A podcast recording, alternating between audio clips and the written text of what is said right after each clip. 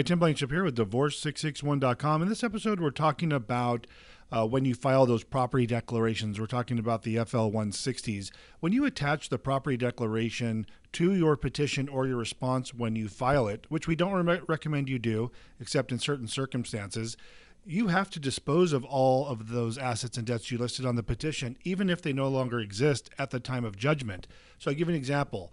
I have folks who started their divorce two years ago. They listed specific assets and debts on the FL 160 and they attached that property declaration to the petition and or response when they filed their paperwork uh, two years ago. Now, when they're submitting their judgment, they're getting their judgment rejected because they're not disposing of the asset or debt that was listed on the property declaration attached to the petition.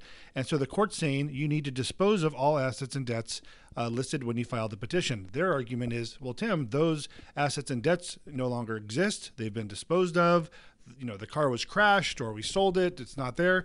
It doesn't matter. If you list it, it has to be disposed of whether or not it exists any longer or not. Now you can put a note in there, vehicle listed as such, uh, you know, on the petition, uh, no longer exists or was sold, and give an explanation. But you have to address it one way or another.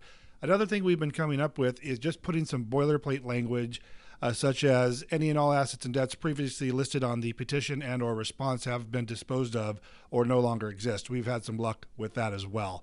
Uh, if there is no way to determine what assets were listed on the original property declaration. So I hope that helps clear that up. It is an issue that people run into and why we we advise people not to file the property declarations with their petition because it causes additional problems at the time of judgment. Tim Blankenship, divorce661.com. I hope you're having a great day. We'll talk to you soon.